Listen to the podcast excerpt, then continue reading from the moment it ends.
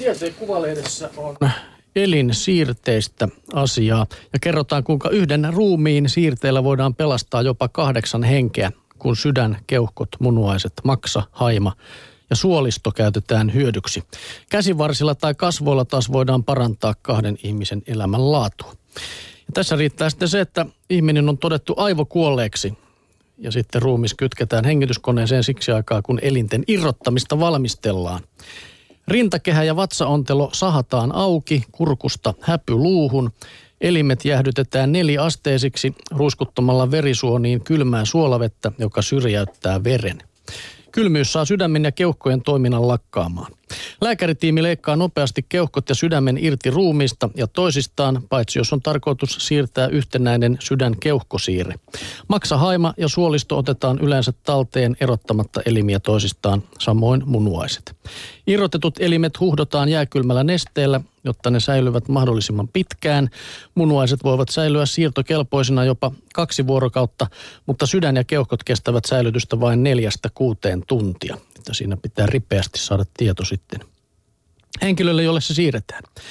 Kun saadaan elinsiirre, jonka kudostyyppi sopii jonotuslistalla olevalle potilaalle, elinsiirtoyksikkö ottaa tähän heti yhteyttä ja potilaan onkin yhdestä kahteen tunnin kuluessa mentävä omaan sairaalaansa, jossa tarkastetaan, että hänen terveydentilansa on kyllin hyvä leikkaukseen. Jos kaikki on kunnossa, potilas lähtee heti leikkaukseen.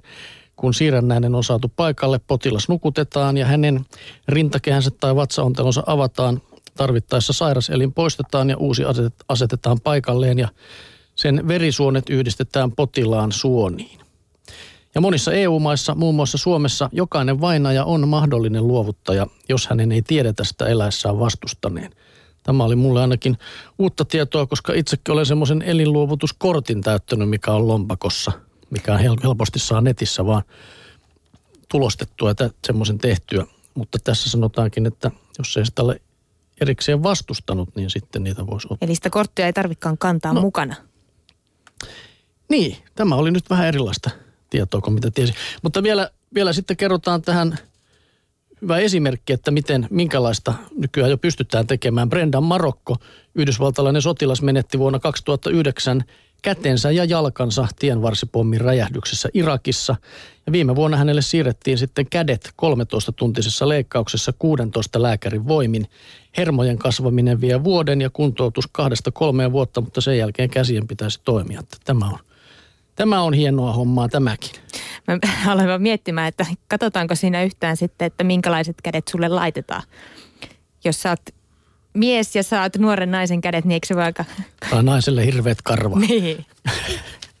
Kädet, no joo. No, no joo.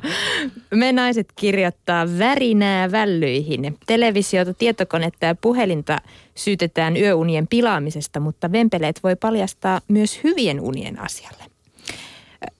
Tietokoneen tuijottaminen yömyöhään pilaa yöunet, näin siis väitetään, vaan eipä pilaa enää vakuuttavat F-Luxin tekijät. Koneelle ladattavat ohjelmisto säätää näytön väriä vuorokauden mukaan. Iltaisin ruutu värjäytyy lämpimän peikäksi, mikä tekijöiden mukaan poistaa normaalin sinisävyisen valon aiheuttamat haitat. Toinen väittämä puoliso virtuaalikainaloon. Mitä voi miten kalsaa on mennä yksin nukkumaan, jos on tottunut kullan kainaloon.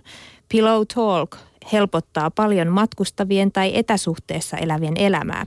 Puolisot vain sujauttavat pienet muoviset kiekot tyyniensä alle ja sykemittarin ranteeseensa ja kytkevät ne puhelimiinsa – sitten nukkumaan ja laite välittää sydämen sykkeen internetin kautta puolison kiekkoon sykkimään. Tämä on ihan totta sitten tämäkin. Tämä on aivan. Kai se on, täytyy uskoa. Okei. Okay. En ole kokeillut täytyy myöntää.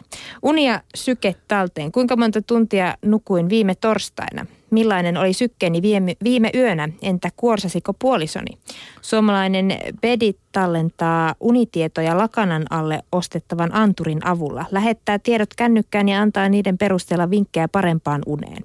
Kuluttajille suunnattu ammattilaisversiota helpompi laite tulee markkinoille marraskuussa. No niin. Toi ainakin auttaa siihen, että tai nytkin voinut pistää sitten äänittää, mutta tota sitä, että kun puoliso ei usko, että kuorsaa öisin, niin sillä saa sitten niin, mietin... graafisen esityksen siitä, miten se on mennyt. No mutta eihän se mahu enää nukkumaankaan, kun kaikki nämä laitteet on siellä tyynyn alla. No mutta se on kaikki vaan parempaa unta varten. Okei, sitten vielä Tiedelehdestä uutinen, jossa kerrotaan, kuinka väärät aivot pysäyttävät auton. Rahalastien, bussien ja taksien kuljettajat saattavat saada ajolakin, jossa on aivoaaltojen mittausanturit. Japanilaiset tutkijat ovat kehittämässä tekniikkaa, joka tarkistaa aivoista, että kuljettajana pysyy oikea henkilö. Aivoaalloilla tunnistautumisessa on monta etua. Toisin kuin sormenjälki, se varmistaa, että tunnistettava on elävä ihminen. Ensinnäkin siellä auton ratissa, se on hyvä kyllä tsekata. Aivoaaltoja voi mitata satunnaisin välein ajon aikana häiritsemättä ajosuoritusta.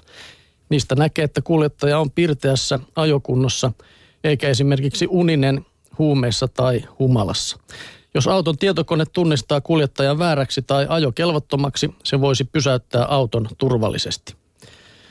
No tätä on kuitenkin sitten menetelmää kokeiltu vasta laboratorio-oloissa ajosimulaattorissa, että vielä ei tule sellaista lätsää bussikuskelle päähän. Että onko se nyt elävä ihminen vai ei? Joo, aika, aika. No se on tärkeä asia tunnistaa, että bussikuski on ihan elävien kirjoissa. Joo, no mutta ennemmin tulee robottikuskit sitten jo seuraa. No metroihan, metroihan tulee automaattihommeli, että